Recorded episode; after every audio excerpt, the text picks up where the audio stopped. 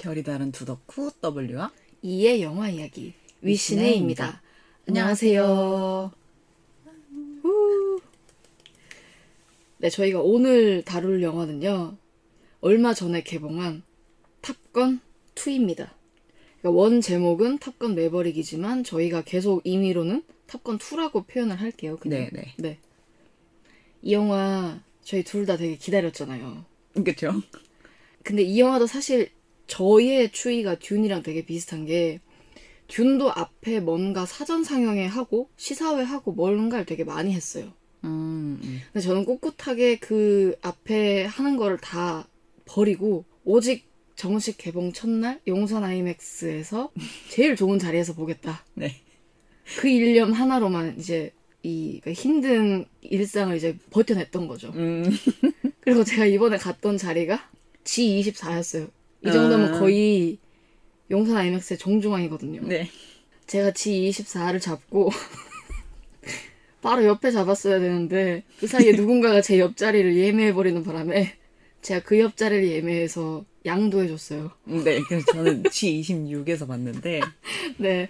이 영화가 그러니까 저희는 한 달 늦게 개봉했으니까 음. 한달 전부터 너무 잘 빠졌다는 평이 계속 나왔잖아요. 맞아요, 맞아요. 그래서 이의 말대로 기대를 굉장히 했고 봤는데 와 기대를 요만큼이라도 기대에 못 미치지 않았다. 음. 거의 나오는데 와 나 지금 기분이 거의 명예 미국인이 된것 같고 머릿속에서 미국 미국 국가가 울리는 것 같고 아, 나도 미국 국기를 불러야 될 것 같았어. 그 성조기를 앞에 두고 약간 막 이렇게 네. 빰빰빰 막 이러면 가만히 있어가지고 경례해야 될 것 같은 그런 기분이었어. 진짜 이게 자본의 맛이구나. 음. 어, 돈을 쓰려면 이렇게 써야지. 그치.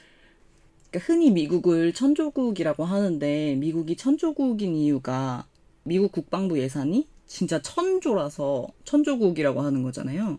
그래요? 저 지금 처음 알았어요. 네, 그렇거든요. 대박이다. 그러니까 진짜 이름값 했다. 천조국 다웠다. 음. 그래서 완전히 소위 뽕 찬다 그러잖아요. 음. 그래서 완전히 미국 뽕에 차가지고 어 그래 집에 가는 동안 나 지금 미국인이야 막 이렇게 생각을 했던 것 같아요. 제가 만약에 진짜 어렸을 때 봤다면 이유 없이 미국 해군 거기에 한번 지원을 해볼까? 파일럿 한번 지원해볼까? 아니 왜냐면 탑건 2에는 여성 파일럿도 있었으니까 네. 내가 남자였으면 이게 아닌 거야. 가정이 어 나도 해볼까? 왠지 될 것 같은데라고 생각을 했을 것 같은 거야. 그 정도로 엄청 막 혼자 알 수 없는 뽕에 차오르고 아 이건 N차 각이다. 맞아요. 이건 무조건 다시 용암에 와야겠다. 막 이런 생각을 했었어요. 그래서 자본의 맛이라고 한 걸 이해를 한 게 사실 저희가 올해 봤던 영화들 중에 대작만 놓고 봤을 때 막 이렇게 블록버스터, 아이맥스에 걸릴 만한 작품들을 봤을 때 스파이더맨 이후로 다 나오는 작품들이 그냥 다 형편이 없었어요. 스파이더맨도 올해가 아니었죠? 아, 그건 작년이죠. 그럼 네. 올해 나온 작품 중에는 마음에 드는 작품도 없었고, 진짜 이런 말, 이렇게 속되게 표현하면 안 되는데, 돈 쳐 발라놓고 왜 이따위로 만들었나. 약간 이런 생각이 계속 들었단 말이죠. 내 영화값. 네 맞아요. 저도 그런 것 같아요. 왜냐면 저는 올해 그 대작의 기준이 아이맥스에서 보냐 많아, 많이 하잖아요. 저희는. 그쵸. 근데 저는 아이맥스에서 거의 올해 영화를 안 봤거든요. 음. 이거는 내가 2만 얼마를 투자할 정도의 영화는 아닌 것 같다라고 음. 하면서 그러니까 이에 말에 충분히 공감하고 아, 이 돈이면 주말에 22,000원 주고 볼만하다. 음 3D로 나왔으면 더 비쌌을 텐데, 그 돈을 주고도 충분히 맞아요. 즐겼을 것 같다라는 생각이 들 정도로, 그러니까 돈을 되게 잘 쓴 거죠. 그쵸 그래서 저는 지금 사실 이거 끝나고 다시 보러 가요. 이게 2를 봤을 때 그러니까 어떤 점이 좋았어요? 투는 솔직히 탑건 원을 안 본 분들도 영화를 보다 보면 아 저기서 지금 왠지 저 캐릭터가 이렇게 할 것 같은데? 그럼 진짜 그렇게 할 거거든요. 음, 음. 그런 예상과 클리셰에서 한단한 치도 벗어나지 않잖아요. 진짜. 그러니까 영화를 보면서 아 이렇게 되겠네 하면 진짜 그냥 그렇게 음. 흘러가고 있고 근데 그게 예상을 좀 빗나가야 영화가 더 재밌는 느낌이 날 때도 있는데 한 치도 안 빗나갔음에도 이렇게 재밌을 수 있나 저희가 팟캐스트 첫 회 듀운에서도 얘기했었지만 이 영화는 완전 체험형 영화라고 막 그래서 무조건 용화망에서 봐야 된다고 그랬었잖아요. 네. 근데 이 영화도 마찬가지로 무조건 영화관에서 진짜 말 그대로 그 체험을 하면서 같이 비행하는 기분을 느끼면서 봐야 되는 영화인 것 같았고 아무것도 없는 하늘에서 그냥 비행기가 날아다니는 거를 큰 사운드랑 그냥 듣고 있으면 스트레스가 그냥 날아가는 느낌? 진짜 제가 최근에 봤던 영화들 중에 가장 완벽한 팝콘 무비? 네. 늘 저랑 W랑 맨날 그 이야기를 하지만 상업 영화를 잘 만들기도 진짜 힘들거든요. 맞아요, 그쵸. 그 모든 클리셰 공식들이 다 있는데도 왜 어떤 영화는 뭐 선수 입장이라는 선수 입장이라는 밈이 만들어져서 수도 없이 까이는가 하면 어떤 영화는 이런 식으로 수많은 관객들과 평론가에게 찬사를 받는가 그 차이는 이제 똑같은 클리셰를 어떻게 잘 만드느냐를 충분히 고민을 했다는 느낌이 드는 거예요. 음, 물론 스토리 사강으로는 되게 빈약하고 조금 더 촘촘하게 만들었으면 좋지 않았을까라고 생각은 하지만 그러면 별로 이 영화에 뭐라고 해야 될까요? 약간 촌스러운 그런 맛? 촌스러운데 음. 먹게 되는 그런 맛 있잖아요. 네. 그런 맛은 안 느껴졌을 것 같아서 전 지금 이대로 나온 이 영화가 마음에 들거든요. 네네. 저도 단점이 없다고 생각하는 건 아니지만 충분히 재밌었던 것 같아요. 네. 그리고 저는 이제 W보다 조금 더 심화된 덕후잖아요. 뭔가 작품 하나 끝나면 거기서 못 끝내고 꼭 캐릭터 덕질을 한다든지 뭐 이런 파생적인 음. 덕질을 하는 사람이잖아요. 근데 그런 사람 입장에서 봤을 때 탑건 2를 보면서 그냥 개인적으로는 스타워즈의 결말이 떠오르면서 탑건이 되게 부러웠어요. 소위 이게 시리즈물은 계속 시리즈가 진화될수록 앞에 나왔던 캐릭터들이 약간 뭉그러뜨리고 네, 그쵸. 그냥 단순히 힘만 너프시키는 게 아니고 약간 앞에 해왔던 그 모든 대단한 캐릭터를 다 부숴버리는 그런 경우가 많이 나와요. 거기에 대표적인 예시가 이제 스타워즈라서 제가 그 이야기를 한 건데 주인공인 매버릭은 너무 당연하고요. 1편에 나왔던 구스나 아이언맨 캐릭터 아이언맨 맞아요? 아이스- 아이언맨이요? 아 죄송해요. 순간 헷갈려서 아 죄송해요. 그 아이스맨? 콜사, 네, call sign이 톰 크루즈 역할이 매버릭 네. 그다음에 같이 비행을 했던 친구가 구스, 그다음 wingman이 아이스맨. 네. 아, 네, 아이언맨 아니죠. 죄송해요. 이 주요 캐릭터들에 대한 존중이 거기에 깔려 있었다고 저는 생각을 하고 음, 그리고 그 scene들이 실제로 2에서 나오잖아요. 네. 그래서 저는 그 지점이 너무 좋았고 그런 식으로 전작에 대한 예우, 뭐 전 캐릭터에 대한 예우가 충분히 느껴졌기 때문에 더 이 영화가 약간 감동적으로 다가오기도 했어요. 저는. 음, 그죠. 근데 전작의 원탑이었던 톰 크루즈가 아예 제작에 참여한 거나 다름이 없으니까 제작에 네. 참여한 게 맞죠? 네. 네, 그러니까 어떻게 보면 당연한, 당연하고 현명한 네. 선택이었던 것 같아요. 그리고 저는 이 영화를 보면서 생각을 했던 게, 아, 진짜 이 영화는 진짜 오마주의 정석이다. 그쵸. 속편을 오마주를 내면서 영화를 만들고 싶다? 그럼 이제 고개를 들어서 탑건 1을 봐라. 그렇게 말을 하고 싶은 거예요. 저는 이 탑건 1이 네. 4, 5년 전쯤에 재개봉을 했을 때 네.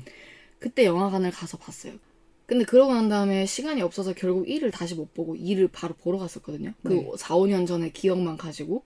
근데 투투투 이러면서 그 파라마운트 음, 네. 로고가 뜨는 순간부터 와 뭐지? 약간 이랬는데 딱 그 오프닝 scene은 1이랑 똑같아요. 맞아요. 그래서 저는 보는 순간 "헉, 이미 조졌는데 와씨 내 심장 어떡하지? 그리고 특히 탑건 로고 딱 뜨는 그 순간에 맞춰서 음악이 그렇게 되게끔 편집을 해놨잖아요. 네.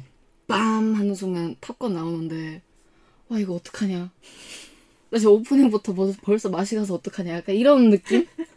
근데 그 오프닝에서부터 시작을 해서 되게 촘촘하게 오마주를 잘 해놨어요 음, 영화를 보고 난 다음에 재미는 있었는데 조금 촌스러운 것 같기도 한데라고 느껴지신다면 사실 그것도 일 전체의 구성을 다 오마주했기 때문에 거기에서 오는 촌스러움이라고 저는 생각을 하거든요. 그 정도로 그냥 단순히 씬만 오마주한 게 아니라 전체적인 구성도 거의 똑같이 이루어져 있고 그래서 보는 내내 아 이게 오마주다. 진짜. 근데 이게 이 영화가 나온 지 30년이 훌쩍 넘어서 가능한 오마주였던 것 같아요. 음 뭐 예를 들어 곧 토르가 개봉하니까 토르라고 치면 지금 토르 4가 나오는데 토르 1이 나온 지 그렇게 오래 안 됐잖아요. 근데 네. 그거를 그렇게 똑같이 오마주 한다 그러면 그렇게까지 재밌지 않았을 것 같거든요. 음, 그러니까 이거는 진짜 옛날에 막 거의 엄마 아빠가 젊었을 때 나왔던 영화를 지금 다시 하는 거기 때문에 이만큼 그러니까 저는 그게 오마주가 굉장히 많이 들어갔다고 생각하는데 음, 저도 그래요. 이렇게 많이 들어간 거는 텀이 꽤 있었기 때문에 괜찮았던 그러니까 그게 짧았으면 좀 긴데? 라고 생각했을 것 같아요. 작품이 나온 텀이 짧았으면 그게 오마주가 아니고 반복으로 느껴지지 않았을까요? 네, 네, 그쵸. 근데 이제 그거를 아까 말씀하셨듯이 톰 크루즈가 제작자이기 때문에 당연히 그랬을 것 같기도 한데 어쨌든 감독이 그걸 되게 신경을 많이 써준 것 같아요.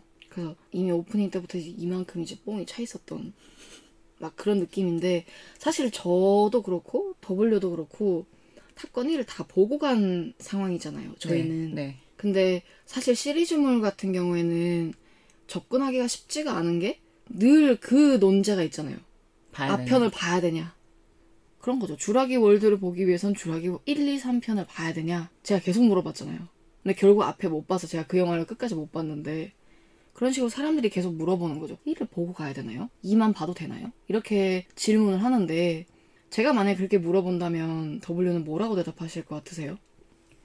근데 그게 이 같은 조금이라도 영화에 어떤 흥미가 있는 덕후랑 그냥 가끔 팝콘 먹으면서 영화 보러 가는 분이랑 갈릴 것 같은데 음. 덕후면 무조건 보고 가라고 할 거고 네. 그게 아니면 안 봐도 이해는 돼. 근데 난 보는 게 나을 것 같아 라고 얘기를 할 것 같아요. 근데 그게 너무 애매한 대답이지 않아요? 그 상대방은 뭔가 확정을 아. 지어주길 원하는데 보란 거야 말란 거야 이렇게 그래서 그 뭔가 영화를 늘 즐기는 사람이 아니라면 그냥 1안 보고 2를 보러 가도 내용을 이해하는데 아무런 문제가 없어요. 오마주라고 하는 이런 것들을 느끼지 않아도 충분히 그 영화가 팝콘 영화로서 제 기능을 하기 때문에 아예 몰라도 될 것 같고 조금이라도 덕후다. 아마 근데 대부분 파- 이 팟캐스트를 들으시는 분들은 영화에 관심이 있는 분들이실 것 같은데 그렇다면 1을 봐야 된다고 생각하시는 케이스인 거죠. 네, 완전히. 사람들이 마블을 보러 갈 때도 앞에 그 영화를 다 보진 않아도 적어도 요약본은 보고 가는 사람들이 대부분인 것 같았거든요. 네. 주변에 영화를 그렇게 안 좋아하는 친구들한테도 물어봤을 때. 근데 그 정도 본다면 탑건을 1.5배속이어도 괜찮을 것 같아요.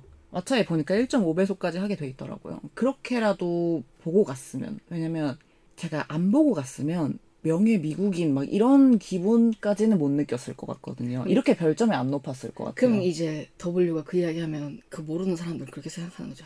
아, 에바다. 약간. 뭔 명예 미국인이야?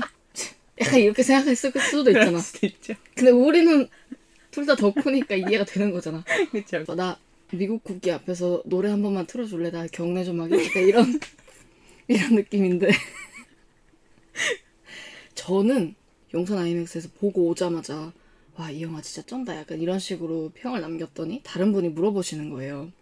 자기는 탑건의 존재를 몰랐는데 영화 어플 보니까 예매율 1위에 떠있길래 그냥 그런가 보다 하고 말하는데 재밌어요? 저한테 다시 물어보시는 거예요. 그래서 제가 음, 가능하면 1편은 보고 가시라라고 말은 했는데 만약에 그게 좀 망설여지신다면 저는 2편을 보고 와서 네. 만약에 재밌었다. 뭔가 한 번 더 볼 것 같다. 그러면 이제 1편을 보고 다시 2편을 봤으면 좋겠는 거예요. 완전 아니. 완전 덕후 마인드 아니에요? 절대 한 번 본다는 개념이 없는 거예요 나한테는. 그러니까 누가 두 번 봐요 영화를. 저는 영화를 두 번 보는 게 너무 당연해졌거든요 이제.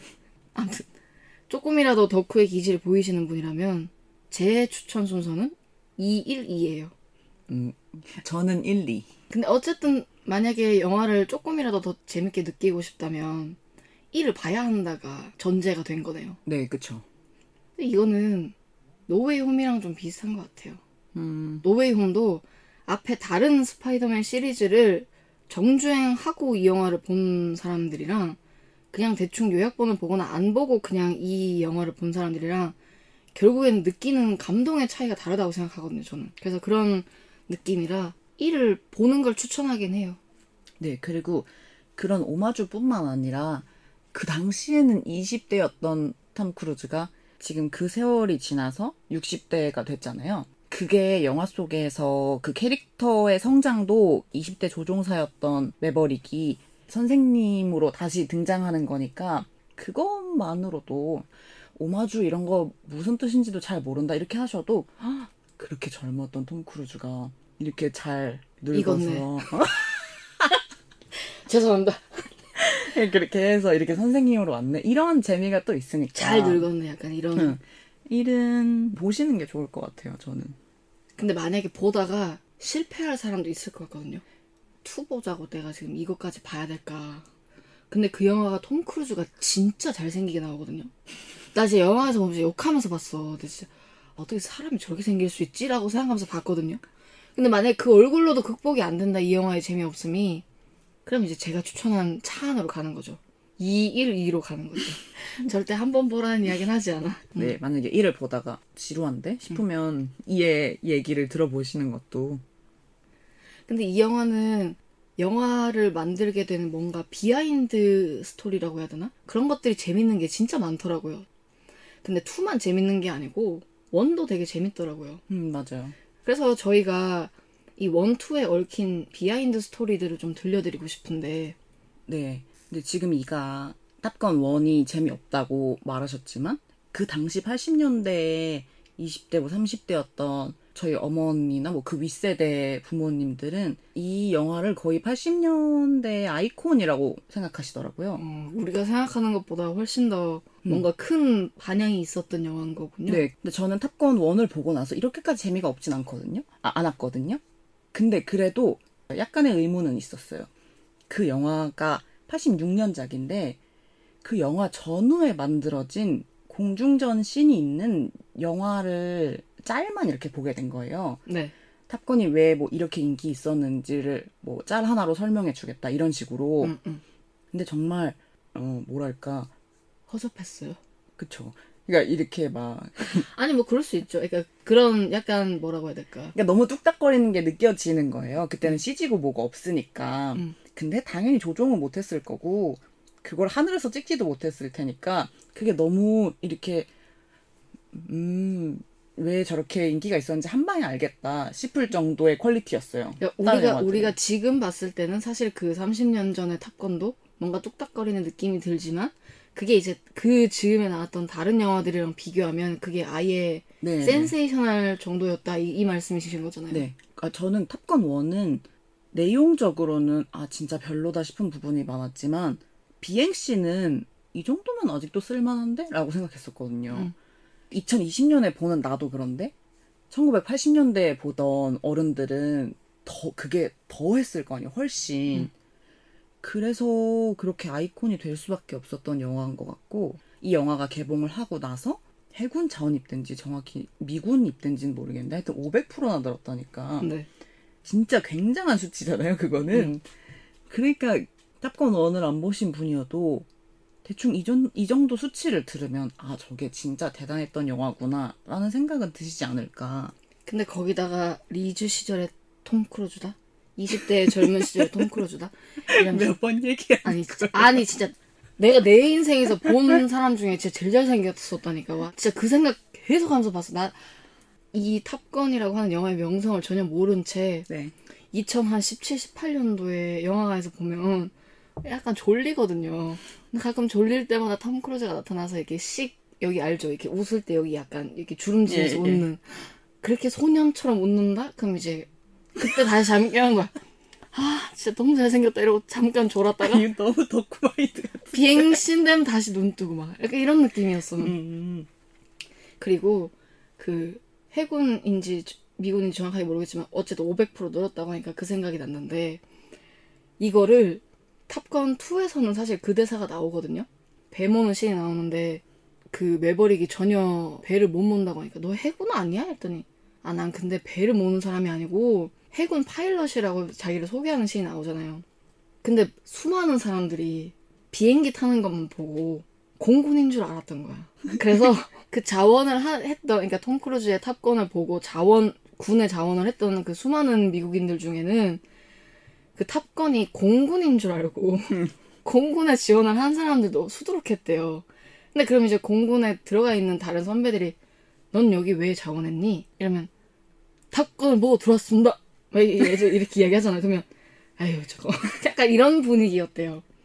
그리고 공군이 이렇게 떨어지는 떡밥을 주워 먹는 그런 행사들도 많이 있었대요. 예를 들면 맞아요, 뭐 맞아요. 탑건과 관련된 해군 네이비 행사를 하는데 마치 자기네들도 같이 행사를 하는 것처럼 뭔가 이렇게 끼워 들어가면은 뭔가 홍보 효과를 누, 누리는 그- 그 정도로 이제 사람들이 영화를 보면서 이게 해군 파일럿이라고 생각을 못 하는 거예요. 그죠? 그런 비하인드도 있어요. 어, 그게, 그니까 그 선임들이 공군을 탑건을 보고 들어왔다 하면 그렇게 깠던 게, 음. 그 당시 공군이랑 해군이 굉장히 견원지간이었대요. 음. 근데 왜 견원지간이었지? 하고 보니까, 그럴만한 게 전 세계 공군력 순위 같은 게 있을 거잖아요. 근데 그게 1위가 미 공군. 아, 그럼 2위는 뭐, 러시아 뭐 이런 쪽인가? 그랬는데, 2위는 미 해군. 아. 그리고 3위가 겨우 러시아고 4, 5, 6위도 다 미군인 거예요. 그럼 둘이서 싸우는 거네, 그냥. 응, 이렇게 그러니까 1, 2부터 6위까지를 러시아 빼고는 다 미국이 먹고 있는 거예요. 그러니까 자기들끼리 그렇게 어 내가 더 잘났지, 내가 더 비행을 잘하지 이렇게 라이벌 의식이 있었을 수밖에 없는 것 같아요. 음, 그래서 더 싫어했던 거구나. 그래서 요번에 2 나왔을 때도 이렇게 어떤 미국인이 사진을 해서 이렇게 짤이 올라온 게 있었는데 영화관에 아예 부스를 공군이 만들어서 이렇게 군인이 서 있더라고요. 그게, 그게 웃기다는 거야. 그러니까 이거는 해군 해병대 이야기인데, 아니, 해병대래. 그, 해군 파일럿 이야기인데, 거기에 이제 숟가락을 얹은 거잖아요, 공군이. 근데 아직도 헷갈린 사람 있을걸요? 그쵸. 그냥 비행기 타면 다 공군이라고 생각하니까. 맞아, 맞아. 그리고 그 당시에 이렇게 공중전 촬영 quality가 압도적으로 월등할 수밖에 없었던 게 미 국방부에서 할리우드를 지원을 해줬대요. 와, 스케일 겁나 크다. 베트남전 이후에 미국에서 그러니까 할리우드에서 영화를 만들 때도 미군들이 그렇게 좋지 않게 그려졌나 봐요. 뭐 월남전에서 뭐 그렇게 했으니까. 네. 그래서 이제 미 국방부가 어떻게 하면 이미지를 좀 쇄신할 수 있을까 해가지고 탑건의 지원을 빠방하게 해준 거죠. 음. 그래서 실제 미사일 발사도 허가를 해줬대요. 아예. 와, 진짜 엄청난데? 그래서 실제 파일럿들이 운전하는 거를 찍을 수 있었던 거니까 그냥 이렇게 비행기 모형에서 이렇게 뚝딱대는 거랑 당연히 차원이 달랐겠죠? 그런 만큼 그렇게 지원을 해주면 내 얘기 좀 잘 해봐 하고 지원을 해주는 거잖아요. 네, 그래서 탑건 1이 나왔을 때 재미는 있는데 그거랑 별개로 너무 영화가 프로파간다적인 거 아니냐라는 비판도 조금 있었나 봐요. 네. 이게 막 노골적인 정치 메시지 같은 거는 안 담겨 있지만 해군의 이미지를 개선하려는 게 너무 보이니까 근데 그 앞뒤 상황을 알면 충분히 그럴 것 같고, 그리고 저희도 계속 그 이야기 했잖아요. 알 수 없는 해군뽕에 빠지는 것 같다고. 그러니까요. 그러니까 다들 이런 기분을 느꼈을 테니까 비판하는 사람 입장에서는 이게 프로파간다가 아니고 뭐냐 이렇게 충분히 비판할 수 있죠. 그래서 이게 거의 군 홍보 영화가 아니냐 이런 식으로 이제 비판이 되니까 응. 이 영화가 정말 잘 됐음에도 불구하고 탐 크루즈가 아 일리가 있는 말이다 하고 속편을 찍지 않았던 거예요. 그렇게 해서 지금 36년인가요? 굉장히 오랜 시간이 흘렀는데 갑자기 이제 와서 왜 이걸 찍었냐 하고 보니까 제작자랑 감독이 시나리오를 들고 아예 톰 크루즈를 찾아갔나 봐요.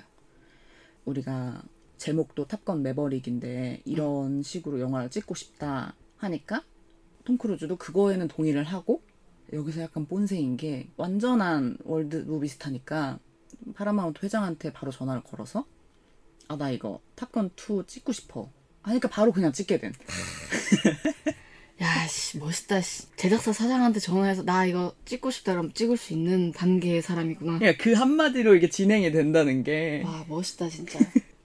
근데 그만큼 다른 사람들이 탑건의 속편을 기다렸을 수도 있고요 사실 프로파간다의 문제도 있었겠지만 그 뒤에 가지고 오는 그 시나리오들이 탐 크루즈 입장에서는 다 그냥 별로였대요. 음 그래서 이거를 속편을 찍을 정도의 시나리오는 아닌 것 같다라고 해서 다 내쳤는데 음. 말씀하신 것처럼 30년이 지나서 들고 온 이 시나리오에는 그럼 찍어도 되겠다라고 음. 하게 된 거고 거기다가 이제 저는 톰 크루즈도 약간 그 크리스토퍼 놀란 감독 쪽이라고 생각해요. 네 그쵸 CG 응, hater 있잖아요. 그쵸 우리 입장에서는 굳이 CG를 해도 될 것 같은 느낌이 드는 거를 CG로는 이 느낌이 살지 않는다. 그래서 모든 걸 자기가 다 하잖아요. 전 톰 크루즈가 더한 것 같아요 어, 아, 그건 본인이 직접 하니까. 진짜 그런 그러니까 behind 짤 같은 걸 보면 저러다 죽는 거 아니야? 싶을 정도로 너무 위험을 거의 즐기면서 찍으니까. 음. 근데 30년씩이나 지났으니 당연히 그때보다 기술이 훨씬 더 발전했잖아요. 그럼 이제 CG 헤이터의 가슴에 불을 지르는 작품이 아니었을까. 뭔지 알겠죠? 그러니까 네. 많이 했잖아. 그 미션 임파서블로 진짜 불가능한 미션에 다 도전하는 느낌이었는데 그렇다고 해서 이 군 전투기라고 그러죠? 네. 군 전투기를 타고 그런 식으로 또 막 비행하는 건 도전 안 해봤을 거 아니에요. 네네 네. 그래서 또 다시 한계에 도전하신 게 아닌가 뭐 이런 생각이 들었죠. 맞아요. 그런 것 같아요. 저희는 탑건 1을 보면서 저보단 이가 좀 더 그랬지만 어, 생각보다 지루한데? 했잖아요. 근데 이게 워낙 오래전 영화다 보니까 얘가 최초로 만든 건데 이게 너무 그동안 클리셰화돼서 우리한테 익숙해진 그런 것도 많더라고요. 아, 그러니까 일례로 비치발리볼 씬 있잖아요. 네. 근육이 빵빵한 마초맨들이 뭐 상의 탈의를 하고 비치발리볼 해변에서 한다. 이것도 탑건에서 최초였대요. 어. 근데 전 이거 진짜 수도 없이 봤거든요. 그렇지 많이 봤지. 영화뿐만이 아니고 만화에서도 뭔가 조금이라도 스포츠물이 들어가는 만화다. 그럼 100% 나왔거든요. 해변에 가면 무조건 까고 한다. 근데 그것도 여기서 처음 시도한 거였고 이거는 약간 다른 얘기인데 이게 전 세계적으로 흥행을 하니까 그러면 배우들이 world premiere를 돌잖아요. 그것도 탑건이 최초였대요. 어. 그래서 이거를 탐 크루즈가 토크쇼에서 얘기하니까 진행자가 아 그럼 전 세계 배우들이 널 지금 죽이고 싶어 하는 거 아니냐 이런 소리를 하더라고요. 왜요? 이젠 다 돌아야 되니까 그러니까 아. 뭐가 흥행했다 하면 전 세계를 돌아야 아, 되니까 그렇구나. 그들 입장에선 피곤할 수 있잖아요. 이것뿐만 아니고 거기서 나온 그런 라이벌과의 뭐 캐릭터 그런 씬이라든가 아니면 러브 스토리가 있는 그런 장면들이라든가 그런 게 굉장히 얘에서 파생된 게 많은 하긴 86년작이면 그렇잖아요. 저희 진짜 저희 거예요. 둘다 안 태어났을 때예요. 그니까요. 그러니까 그만큼 오래된 건데 뭔가를 많이 해낸 영화이기 때문에 음. 그래서 80년대 아이콘이 될 수 있는 영화이지 않았을까. 근데 그러니까 톰 크루즈가 조금 더 이 속편을 만드는 거를 이 정도까지 재고를 했던 것 같아요. 음, 그 정도 진짜 잘 만들어야 된다. 그 정도의 약간 뭐라고 해야 될까 아이콘이고 센세이션한 널 한 영화였다면 속편을 이제 대충 만들어만 그 세계관 자체가 무너지니까 음, 그걸 계속 제거하고 제거하다가 결국에는 30년이 지난 지금 시점에서 하겠다고 한 게 아닐까 뭐 그런 생각이 들어요.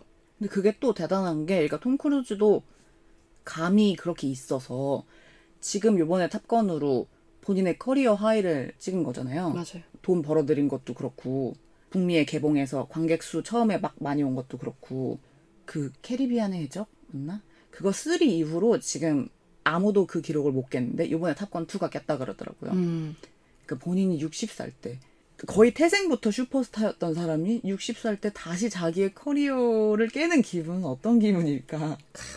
그리고 파라마운트에서 배급한 영화 중에 제작 배급한 영화 중에 타이타닉 이후로 돈을 가장 많이 벌어들였대요.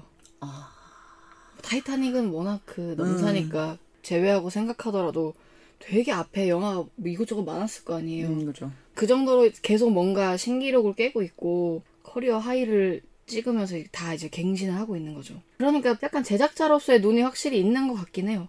이 사람이 만든 영화 중에 막 그렇게까지 재미없다 이렇게 생각 드는 작품 잘 없었거든요. 네, 그러니까 진짜 팝콘 무비를 엄청나게 잘 만드는 음. 웬만해선 아이 지루한데 했던 거 없는 것 같고 그 중에 제가 정말 좋아하는 영화들도 있고 음. 근데 이게 그렇잖아요. 그냥 연기만 하는 거랑 제작하는 거랑 이렇게 눈이 달라야 된다고 생각을 하는데 음, 톰 크루즈는 그걸 두 개 다 가지고 있는 사람 중에 하나인 것 같고 근데 그러니까 계속 이 영화를 30년 동안 안 만들고 있다가 만드는 거인 만큼 그리고 본인이 제작자인 만큼 이것저것 신경 쓴 것들이 느껴진다 그랬잖아요. 맞아요. 그래서 그 2를 찍을 때도 다 계약을 그렇게 했대요. 무조건 비행기를 탄다. 맞아요. 그래가지고 배우들이 촬영 전에 한 3개월 동안을 진짜 고강도 훈련을 받았나 봐요. 그러니까 자기들이 진짜 운전을 하진 않더라도 그 중력을 어느 정도는 견뎌야 하니까. 그래서 한 3개월 동안 그 비행기 훈련은 당연하고 얘들이 해군이니까 해군은 비행기에서 탈출할 때 물속에서 살아남을 수 있어야 된다. 해가지고 수중 훈련까지 받은 것 같더라고요. 와, 그래서 막 behind 뭐 영상 같은 걸 보면 톰 크루즈가 막 신나서 어떻게 연습을 했는지를 막 자기가 설명을 해주는데 자기가 싱글 엔진 기종의 비행기부터 시작해서 그걸로 기체 내에 공간감을 익히게 하고 그 다음에 이제 뭐 L39라는 그 비행기로 다시 옮겨가서 거기선 이제 제트기를 타는 느낌을 익히기 위해서 고개 비행을 시작했대요. 음. 그리고 나서 이제 실제 그 F18 항공기 찐 항공기로 넘어가서 그걸 하면서 다 비행기에서 토를 했나 봐요. 근데 톰은 안 했고 톰을 제외하고 딱 한 명이 안 했는데 그게 피닉스 역의 모니카 바바라였대요. 아, 언니 너무 멋있다. 그렇게 막 토하고 그럴 정도로 굉장히 고강도의 훈련을 배우들이 했고 그래서 저는 처음에 둘이 영화 보고 나왔을 때 그랬잖아요. 이거 도대체 어떻게 찍었지? 라고 했잖아요. 네, 근데 저는 그들이 이거를 진짜 운전을 했나 싶었거든요. 네. 근데 운전을 한 건 아니더라고요. 이게 운전하다 그거 꼬라 박으면 어떡해요. 진짜 아, 딱그 마인드가 되는 거야. 탑건 2에 나오는 존 햄이 맡았던 그 역할처럼 갑자기 생각이 되는 거야. 와, 씨, 저 꼬라 박으면 지금 사람이 다치는 것도 사람이 다치는 건데 돈은 어떡하냐.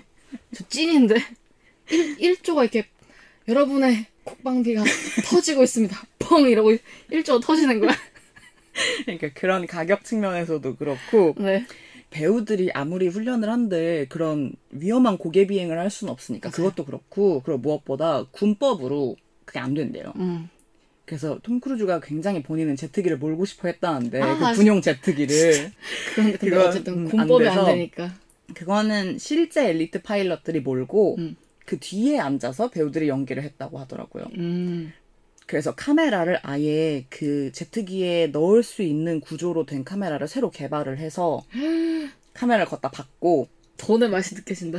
근데 그러면 이게 자동으로 막 될 수는 없으니까 배우들이 이거를 조정을 해야 되는 거예요. 그래서 배우들한테 아. 촬영하는 방법이라든지 조명이 어디서 왔을 때 어떻게 찍어야 된다 이런 걸 다 알려주고 나서 배우들이 실제로 그걸 만져가면서 연기를 했다고 하더라고요. 이렇게까지 힘들게 찍었으면 음. 그 이게 돈독할 수밖에 없겠다. 그니까요, 그니까요. 그리고 아까 그 앞에 파일럿들이 직접 조종한다고 했었잖아요. 그 이야기하니까 생각나는데 아까 제가 톰 크루즈는 거의 논란급 CG 헤이터라고 했잖아요. 네.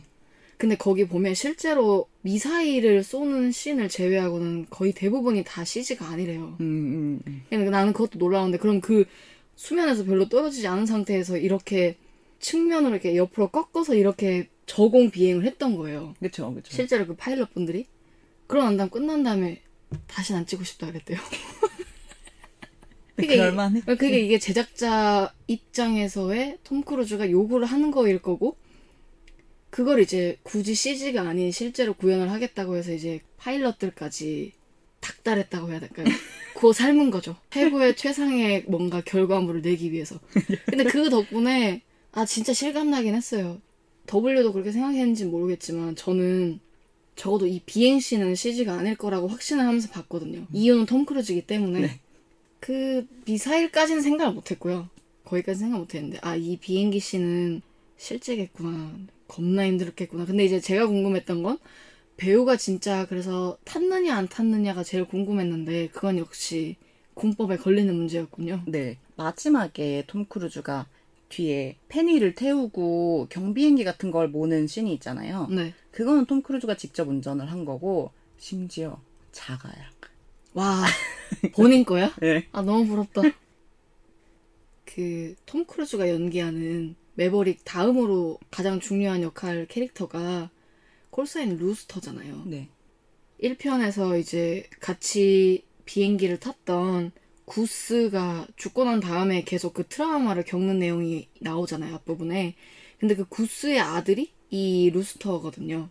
처음에 루스터 역할에 오디션을 봤는데 그때 거의 최종으로 올라갔었던 배우가 마일즈 텔러랑 글렌 포웰. 글렌 포웰이 지금의 행맨 역할을 맡고 네네. 있는 배우고요. 마일즈 텔러는 지금 된 친구고요. 그 네. 위플래시에 나왔던 친구고. 그다음 그 니콜라스. 니콜라스 홀트 그 매드맥스에 나왔던 배우 이렇게 세 명이 있었대요. 근데 고심 끝에 아, 나는 이거 고심했다는 게 이해가 안 되는데 아무튼 고심 끝에 그 마일즈 텔러를 선택을 하고 그 다음에 글렌 포웰 역할은 근데 그 배우를 되게 좋게 봤었나 봐요. 음. 톰 크루즈가 그래서 없는 캐릭터를 새로 만들어줬다고 하더라고요. 이 음. 매버릭 전체 시나리오에서 없는 캐릭터를. 근데 그게 행맨이었고 행맨 역할을 할 때 톰 크루즈가 그 배우한테 미리 이야기를 했던 게 이 역할은 너한테 모든 걸 맡기겠다. 그러니까 배우가 원하는 대로 표현하게끔 해주겠다라고 말을 했대요. 보통 근데 제작자가 처음에 그렇게 이야기를 해도 나중에 뭔가 이렇게 태클을 거는 경우도 되게 많이 있을 거 아니에요. 이건 이거 말고 이렇게 가야 된다라는 식으로 말한다든지. 근데 글렌 포웰이 나중에 이야기를 했는데 실제로 톰 크루즈가 자기가 연구해온 캐릭터대로 연기를 하게끔 해줬대요. 음. 그래서 이렇게 되게 매력적인 캐릭터가 된 것 같다는 생각이 드는데 음. 이 글렌 포웰은 완전 찐 탑건 덕후래요. 진짜 완전 덕후래요. 그래서 벽에다가 톰 크루즈랑 그 탑건 포스터를 다 붙여놨었는데 처음에 네. 처음에 루스터 역할을 지원을 했는데 떨어졌다 그랬잖아요. 그러고 난 다음에 이제 트위터에다 그런 식으로 써놓은 거예요. 이제 내 벽에 붙여놓은 톰 크루즈 포스터는 뗄 거야. 이래놓고 고민하면서 그래도 이거 한 개 남겨놓을까? 결국 못 되겠지? 약간 이런 뉘앙스 있잖아요. 그러니까 뭔가 너무 하고 싶었는데 자기가 안 됐으니까 거기에 대한 실망감 약간 재치 있게 나 이제 톰 크루즈 포스터 안 붙여놓을 거야 이런 식으로 말은 했지만 결국엔 이제 행맨이라고 하는 되게 매력적인 캐릭터로 다시 태어났고 그리고 톰 크루즈가 이 행맨이 덕후인 걸 알아가지고 생일 선물도 자기 메시지를 적은 탑건 포스터를 줬다고 하더라고요. 아, 나 너 너무 부러운 거야. 그 얘기를 듣는데. 야, 나 진짜 한 번 사는 인생 아 부러워요. 아니 한 번 사는 인생 저렇게 살아야 되는 거 아니냐. 하긴 어, 오타쿠로서는 그러니까 부럽다. 평생 진짜 생각해봐. 내, 내가 앤드류 가필드랑 같이 일한다고 생각해봐. 나 진짜 충성을 다할 수 있을 나 모든 걸 다 바칠 수 있을 것 같아. 그, 그 정도니까 뭔가 그런 비하인드도 있었고 그리고 제가 아까 그 루스터 역할을 고심했다고 하는 게 이해가 안 되는 이유가 너무 똑같이 생겼거든요. 아 근데 저는 수염을 붙이고 영화 속- 영화에서 나왔을 때는 아 되게 비주얼 잘 만들어놨다라고 생각을 했는데 아예 그 전에 마일즈 텔러라 했을 때는 마일즈 텔러? 약간 안 붙는데? 라고 생각을 했었어요. 아, 그럼, 그럼 분장을 잘한 걸 수도 있긴 한데, 제가 2편을 보고 혼자 뽕이 차서 집에 가서 1편을 틀었거든요? 근데 누구지? 구스가 이미 처음부터 나오잖아요. 네. 근데 구스가 이 마스크를 딱 내린 상태로 그 원샷이 딱 잡히는 순간, 뭐야? 진짜 아빠잖아. 맞아요. 저도 그렇게 생각했어요. 1 다시 볼 진짜 때. 너무 비슷한 거예요. 그래서, 아, 마일스 텔런 진짜 본인 역할을 잘 찾아갔다. 그래서 톰 크루즈도 실제로 그 캐스팅 할 때 수염을 붙인 걸 보고 아 이 비주얼은 됐다. 음. 이렇게 생각을 했다고 하더라고요. 그러니까 보통 막 이렇게 누군가의 어린 시절 아니면 뭐 누군가의 아들, 누군가의 딸 이런 걸 해도 이게 싱크로가 잘 안 맞는 경우도 있잖아요. 음, 네. 물론 헐리우드는 잘 맞추던데 네. 안 맞는 경우가 있는데 이거는 진짜 1을 한 번만 보고 가면 나오자마자 쟤가 아들이네. 그러니까 사실 사진은 조금 어색했거든요. 네. 중간에 나오는 음, 이렇게 음, 사진 찍어놓은 네. 거. 근데 움직이는 걸 보는 순간 야 이거 구스인데? 그냥 구스 돌아다니고 있는데? 약간 이런 생각이 들 정도였어요. 그래서 저는 크리스 에반스와 크리스 햄스워스를 섞어놓은 것 같은 이 글렌 포웰을 보면서 뭔 갑자기 뭐지? 아니, 약간 그런 느낌 나잖아. 약간 그런 전형적인 미국인 얼굴 같긴 해요. 아니, 아니 그게 뭔가 되게 몸 좋은 미국인 음, 음, 형상을 하고 계시잖아요. 아 물론 그 토르는 음. 미국인은 아니지만 뭔가 그런 느낌이 있잖아요. 약간 이런 덕후 기질이 있다는 걸 듣고 약간의 공감을 느끼며 조금 더 매력을 느끼게 됐어요. 글렌포엘 얘기할 때 전형적인 몸 좋은 미국인이다 막 이랬잖아요. 여기에 딱 그런 씬이 나오잖아요. 네. 탑건에서 아까 처음 시작했다고 했던 그 비치 발리볼 씬을 그대로 오마주해서 이들이 dogfight football이라고 하면서 이제 풋볼하는 씬이 나오잖아요 해변에서. 네. 온 배우들이 그 씬을 위해서 굉장히 준비를 한 거예요. 막 펌프질하고. 그쵸? 음. 계속 그러니까 끊임없이 한 몇 개월을. 왜냐면 그 씬 되게 중요하니까. 탑건에서는 그러니까. 중요하죠. 그리고 감독이 이 씬에 힘줄 거야 얘기하지 않았어도 탑건을 본 사람들이라면 특히 행맨 같은 저런 오타쿠라면 여기서 이거는 중요할 수밖에 없다 생각하니까 운동을 진짜 오질하게 한 거예요. 근데 감독이 그 씬을 처음에 찍을 때 이 씬을 그러니까 팀을 나누는 걸 보여줘야 되니까 한 팀은 셔츠 입은 팀 그리고 한 팀은 상의 탈의한 팀 이렇게 할 거야 이렇게 얘기를 했대요. 그러니까 배우들이 다 같이 절망을 했다는 거예요. 내가 이렇게 준비해왔는데 내 걸 가린다고요? 아니 제가 셔츠 팀을 할 순 없어요. 저는 운동을 너무 열심히 했어요. 그러면서 어떤 배우 한 명은 거의 울면서 제발 자기는 벗게 해달라고 빌었다는 거예요. 6개월 동안인 운동을 했으니까 제발 난 벗게 해달라. 음. 다들 그렇게 얘기를 하니까 감독이 그러면 아 그럼 다 벗어라 알아서 해라. 그래서 밥이었나요? 네네. 콜사인? 네. 그 친구 말고는 다 벗고 이제 그걸 찍은 거죠. 근데 그거를 뭐 어떤 이유에서 안 벗었는지는 모르겠는데 안 벗은 것마저 그 밥 캐릭터랑 잘 맞는 것 같아요. 유일하게 안 벗었잖아요. 아마 그 배우가 원했던 것 같아요. 그러니까 인터뷰를 봤는데 음. 배우들끼리 막 그런 얘기를 할 때 자기 혼자 유일하게 안 벗었다고 이렇게 손을 들더라고요. 씩 음, 음. 웃으면서. 음. 그러니까 그냥 자기의 캐릭터 분석일 수도 있고 음. 그냥 자기가 벗는 게 싫어서일 수도 있는데 어쨌든 그 친구는 그렇게 벗지 않았고 그 씬을 찍고 이제 해방이다. 음. 하면서 바로 달려가서 시내 펍에 가서 막 맥주 먹고 고칼로리랑 고칼로리 다 때려 먹은 거예요. 아 너무 이해된다. 근데 제작자가 오더니 이거 무슨 문제가 생겨서 다시 찍어야 된다. 이렇게 된 거예요. 그러니까 배우들이 아니 이게 무슨 소리냐 두 번은 못한다. 이거 하필이 먹고 난 다음에 그러니까 이거 재촬영은 안 된다. 뭐 이랬는데 어쨌든 해야 되니까 그때부터 또 운동 열심히 하고 그래서 결국 그 명장면이 탄생했다. 아 그래서 그렇게 잘 빠진 거구나. 이런 우여곡절이 있었군요. 와 그거 진짜 그 소리를 들었을 때 기분이 어땠을까? 두 번은 못해요. 나 그 심리 너무 잘 알고 아 두 번은 안 돼요. 더, 더 이상은 못해요. 그래서 감독이 그런 반응이 너무 웃겼는지 가끔 가다가 농담으로 야 우리 근데 그씬 다시 찍어야 될 것 같아 이런 농담을 주기적으로 했나 봐요. 아 재밌다. 그러니까 근데 이렇게 막 다 같이 막 고생한 게 느껴지니까 내한 왔을 때도 팀의 분위기가 되게 좋아 보였어요. 음 맞아요 맞아요. 전 내한을 못 가고 일하고 있었어가지고 진짜 피눈물을 흘렸는데 대신 그 라이브를 틀어놓고 일을 하고 있었거든요. 근데 거기 보니까 물론 이제 처음에 나타난 건 톰 크루즈였고 그 다음에 다른 멤버들이 왔는데 영화를 보고 난 다음에 그거를 다시 보니까 그들의 팀워크가 되게 좋았다는 게 느껴지고 음. 근데 약간 영화 외적으로 이렇게 팀 뭐 분위기가 좋거나 이러면 괜히 영화를 조금 더 재밌게 보게 돼요. 근데 어느 정도 영향이 있을 것 같기도 한 게 저는 그 극 중에 코요테 배우 있잖아요. 음, 음. 그분이 너무 인싸여서 제가 굳이 찾아보지 않아도 자꾸 사람들이 글을 올리는 거예요. 네. 그 사람이 얼마나 인싸적인 뭐 행위를 하고 갔는지에 대해. 근데 진짜 사람이 밝더라고요. 음. 근데 그렇게 밝은 사람을 보면 그냥 기분이 좋아지잖아요. 음. 그러니까 그 사람이 영화에 나왔을 때 약간 밉살스러운 짓을 해도 아이 뭐 그럴 수 있지 이런 식으로 그냥 넘어가게 되는 음. 그냥 그래도 귀엽네 이런 식으로 생각하게 되는 이게 결과도 당연히 중요하긴 한데 뭔가 과정을 거치면서 그들이 즐거워하는 모습을 보면 약간 거기서 오는 에너지가 있다고 생각을 하거든요. 음 그쵸 그건 당연히 있죠 그리고 톰 크루즈가 제작을 할 때, 그러니까 이 탑건 매버릭을 제작하겠다고 했을 때 콜사인 아이스맨 역할을 했던 배우가 자기가 되게 적극적으로 출연을 하고 싶다라는 의사를 밝히셨었대요. 맞아요 근데 극중 영화에서 이분은 제독으로 나오고 음. 그러니까 지금 아파서 말을 못하는 상황으로 그려져서 캐릭터가 나오잖아요. 네 네 근데 그 배우가 이제 실제로 후두함을 앓고 계셔가지고 그런 식으로 나온 거였죠 그래서 목소리가 마지막에 나오잖아요 잠깐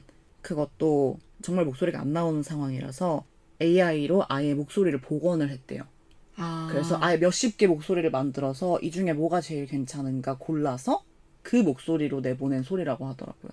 그럼 결국 그것도 본인이 그 상황에서 대사를 친 건 아니군요. 네, 실제 배우의 목소리가 아닌 거죠. 아, 조금 슬프긴 하다. 음. 근데 사실 이러니까 제가 앞서 말씀드렸듯이 전작에 대한 예우가 느껴지고 그게 전 캐릭터에 대한 예우가 느껴진다는 게 사실 그런 부분이었던 거예요. 그냥 갑자기 어느 순간 사라지게끔 만든다든지 너프 시킨다든지 뭐 이런 게 아니었잖아요. 그 짤막한 그 씬을 보면서도 되게 막 두 캐릭터의 약간 유대감 이런 게 충분히 느껴졌고 그래서 그 마지막에 포옹할 때 약, 약간 눈물이 고여서 약간 찔끔했거든요. 음. 크게 울진 않았어요. 그래도 이번에는. 그래서 이렇게 되게 뭔가 영화를 만들기 위해서 되게 준비를 많이 했고 거기에 대한 결과가 이건 것 같다라는 느낌이 들어서 그리고 그게 관객에게 충분히 전달이 됐고 우리가 그걸 느끼면서 이렇게 막 없던 미국봉도 생길 정도로 느끼고 있으니까 잘 만든 것 같아요. 음. 잘 만들었지만 또 그럼에도 단점이 없을 수는 없죠. 이렇게 말하면 진짜 탑건 2를 홍보하는 프로파간다 같잖아요. 근데 사실 보면서 아 이건 좀 아닌데라고 생각한 지점이 없진 않았어요. 음. 마치 그런 거죠. 듄 같은 거죠. 듄도 보면서 아 이건 진짜 아닌데라고 생각했지만 그거를 상쇄시켜 줄 정도의 뭔가 느끼는 게 있었으니까 저희는 재밌게 본 거고 네. 사실 탑건도 굳이 아, 어떻게 보셨어요? 좀 아 이거는 조금 아쉬웠다라고 생각하는 지점이 있어요. 음, 아무래도 공중씬을 많이 보여줘야 되다 보니까 그런 거에 더 치우쳐져서 이제 얼렁뚱땅인 부분이 많긴 했죠. 그러니까 스토리나 뭐 어떤 캐릭터들의 관계성이라든가 아니면 뭔가의 연결 지점이 오잉 갑자기 두둥하고 그냥 이렇게 되네? 이렇게 바뀌었네? 이런 식으로. 그래서 되게 단순하다. 음. 그리고 1에 비해서 1은 정말 옛날 영화니까 뭐라 그래야 될까요? 요즘 사람들의 생각과는 맞지 않는 부분들이 굉장히 많이 나오잖아요. 근데 그런 거를 많이 빼고 없애려고 노력은 했지만 그럼에도 연결이 되는 부분이기 때문에 그런 게 약간은 보인다. 그러니까 그런 그런 거라는 걸 이제 정확히 말하면 사실 30년 전에 비해 30년보다 사실 더 됐죠. 네, 대충 한 35년 전에 비해서 지금이랑 되게 사회 분위기가 많이 달라졌잖아요. 그렇죠. 근데 그 부분을 탑건 2에서 전혀 반영을 안 한 것 같진 않은 게 처음에 탑건이 뭔지를 설명하는 부분에서 1에는 맨으로만 돼 있어요. 음, 근데 탑건 2에는 맨앤 우먼이라고 적혀 있어요. 그 내용이 앞에 나오는 그 자막 내용이 거의 다 똑같잖아요. 음, 근데 맨앤 우먼으로 되어 있고 실제로 그 장교들이 매버릭을 소개하기 전에 탑건 출신들 파일럿들에게 설명을 할 때도 여러분들이 뭐 이런 식으로 표현을 할 때 맨앤 우먼이라고 하는 대사가 나와요. 음, 뭐 그런 거라든지 아니면 여성 파일럿이 등장한다든지 뭐 이런 식으로 이 바뀐 사회의 분위기를 반영한 건 느껴지는데 문제는 이제 원을 너무 많이 오마주 하다 보니까 저는 원에서 쓰였던 여성의 캐릭터가 그렇게 물론 여성이 이렇게 높은 지위에 있는 사람이었잖아요. 네, 그러니까 술집에서 그렇게 진상 부리고 난 다음에 다음날 만났더니 음, 어머 장교가 내가 어제 그 난리 피웠던 그분이네 약간 이런 식인 건 좋은데 그게 문제가 아니라 그냥 전체적으로 여성 캐릭터를 바라보는 시선이 그렇죠. 그냥 진짜 전형적인 예전 영화구나 이런 게 느껴지잖아요. 굉장히 마초적이죠. 근데 그 시선이 단순히 여성 캐릭터를 파일럿으로 데려다 놓고 무슨 man and woman이라는 식으로 표현을 한다고 해서 다 지워지진 않은 게 바로 그 오마주 씬 때문인 거예요. 사실 저는 그래서 페니라고 하는 캐릭터를 잘 못 살렸다고 생각해요. 그렇죠. 그러니까 그 탑건 1에서 찰리와 붙는 러브씬의 비중이 굉장히 많았잖아요. 네. 근데 그걸 오마주 하려다 보니까 전 개인적으로 페니랑 붙는 씬이 좀 길었다. 음. 차라리 그거를 뭔가 다른 조금 거에 빼고 어, 파일럿들의 관계성을 조금 더 촘촘하게 보여준다든지 그런 게 낫지 않았을까?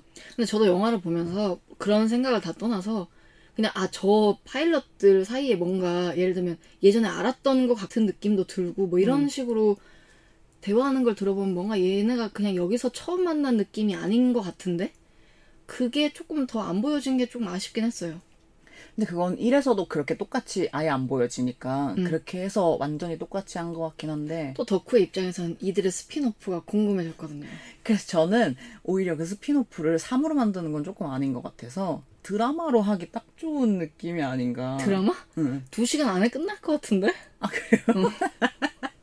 그럼 그럴 수도 있죠. 근데 그러니까 아, 그런 식으로. 음, 음. 짧은 음. 호흡이 짧은 몇 화의 드라마로 해서 저들의 뭐 과거라든지 아니면 쟤네가 왜 음. 뭐. 그렇게 망숙이 됐나는지 막 이런 식의 것들을 아니 매버릭이 어쨌든 그 이후로 퇴임을 했을 테니까 그 이후에 뭐 이야기를 잠깐 잠깐씩 음. 보여준다든지 뭐 이- 이랬으면 조금 더 재밌었을 것 같다는 생각이 들긴 했어요. 저도요. 음.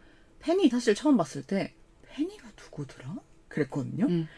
그러니까 찰리는 이런 이름이 기억이 안 나서 그때 여자가 지금 이렇게 온 거야? 근데 배우가 바뀐 거야? 그거를 처음엔 잘 구분을 못했어요. 근데 나중에는 아 페니가 그 사람이 아니구나는 알았는데 페니가 누군지는 도통 기억이 안 나는 거예요. 탑건 1을 저도 본지 기억이 안 났어요. 얼마 안 됐는데도 그래서 영화를 보고 나와서 탑건 1을 다시 보니까 거기서 계속 말하던 장교의 딸이 팬이었더라고요. 그쵸. 근데 그거를 그렇게까지는 못 살린 게 그냥 비단 그 PCM 때문만이 아니라 그냥 이 팬이라고 하는 그 캐릭터가 영화를 볼 때 막 그렇게까지 매력적으로 느껴지지 않았던 게 그냥 아쉽다는 거죠. 이건 분명히 시나리오의 문제인 거니까. 음, 음. 그래서 그게 좀 아쉬웠고. 그러니까 사실 근데 그래서 이 페니가 나오는 씬을 일부러 이렇게 넣은 거라면 결과적으로는 이 영화는 그 당시를 추억하는 백인 남성을 위한 시선으로 이 영화를 만든 게 아닌가라는 생각도 조금은 들었고요. 왜냐면 그 사람들 입장에서는 그 모든 씬들이 다 이해가 될 테니까. 음. 근데 이제 이 영화가 어쨌든 알 수 없는 뽕에 취하게 하면서도 나를 위한 영화는 아닌 것 같다라는 생각을 하면서 보긴 했어요.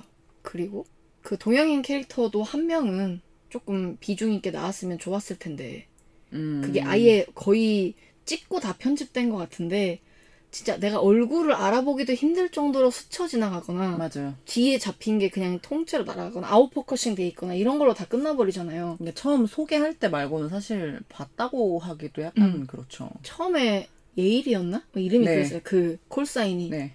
그 남성 동양계 분 같은 경우에는 되게 많이 찍었는데 그게 진짜 다 잘린 것 같더라고요. 아 그래요. 그래서 그게 조금 아쉽긴 했어요. 근데 이거는 저희가 맨날 이야기하잖아요. 준할 때도 맨날 그 이야기 하잖아요. 음. 인종 구성이 아쉬웠다. 근데 영화가 늘 완벽할 수는 없겠지만 어쨌든 보면서 그런 생각을 안 하면서 보진 않았기 때문에 그냥 이런 부분들이 조금 아쉬웠다 이런 이야기를 드리고 싶은 거고 그게 그들의 그냥 한계인 것 같기도 하고요. 감독, 제작자, 뭐 높은 사람, 그러니까 톰 크루즈까지 포함해서 높은 사람은 다 백인 남성이었을 텐데 음. 우리 이제 이런 것도 조금 바뀌어야 되니까 동양인을 넣자. 흑인도 좀 비중을 있게 하자. 이 정도로 해놓고 본인들은 잘했다고 생각하지 않았을까요? 음, 그런 느낌. 그러니까 약간 근데 그 인종 구성이나 그런 느낌에서 그 정도 제가 아까 설명드렸듯이 딱 최소한도로 음. 뭔가 우리가 이 정도의 노력은 했다. 그런 거 보여주는 정도로만 만든 게 뭐 최선이라고 하면 최선일 수도 있고 아쉽다고 하면 아쉽다고 할 수도 있는 거고 네, 그- 좀 그런 것 같아요. 그리고 마지막으로 저는 이 영화를 보면서 약간 짠했던 부분이 뭐냐면 처음에 에드 해리스가 나와가지고 해군 소장 역할로 나오는데 네. 그때 마하 10 때문에 속도를 내다가 전투기 하나를 이렇게 박살 내버리잖아요. 음. 매버릭이. 그러고 난 다음에 그 해군 소장이랑 하는 대화에서 이 해군 소장은 점점 더 무인기 쪽에 예산을 투입을 하려고 하는 사람이고 네. 어차피 파일럿은 사라질 거다라고 주장하는 사람, 그러니까 그 음. 주장하는 쪽인 거예요. 그래서 이제 매버릭에게 다시 탑건으로 기용이 됐다라고 말은 하지만 마지막에 그런 얘기를 하잖아요. 언젠가 너네는 다 사라질 거다. 음, 음. 너네 파일럿들은 어차피 무인기와 AI 시대에 다 사라져 갈 사람들이다라고 말을 하니까 그때 매버릭이 돌아보면서 그 이야기를 하잖아요. 뭐 그럴 수도 있죠, maybe. 근데 but not today. 오늘은 아니다.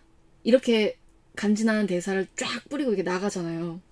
근데 그 이야기가 저는 이게 탐 크루즈한테 하는 대사처럼 보이니까 이게 음. 약간 영화관의 시대가 끝나가고 더 이상은 이제 헐리우드에 무비스타가 없는 시대라고 우리가 흔히 말하잖아요. 톰 크루즈는 어떻게 보면 마지막 무비스타 같은 느낌인데 그 사람한테 하는 이야기처럼 느껴지기도 하는 거예요. 음. 이제 더 이상 영화관에서 영화를 보는 시대도 아니고 영화를 즐기는 시대도 아니, 아니지 않느냐.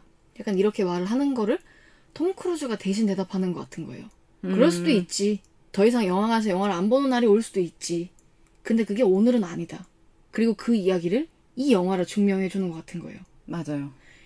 근데 그게 이제 오늘은 아니다라고 주장을 한 매버릭의 이야기를 영화에서 저는 어떻게 보여줬다고 생각을 하냐면 계속 그 대사가 반복되잖아요.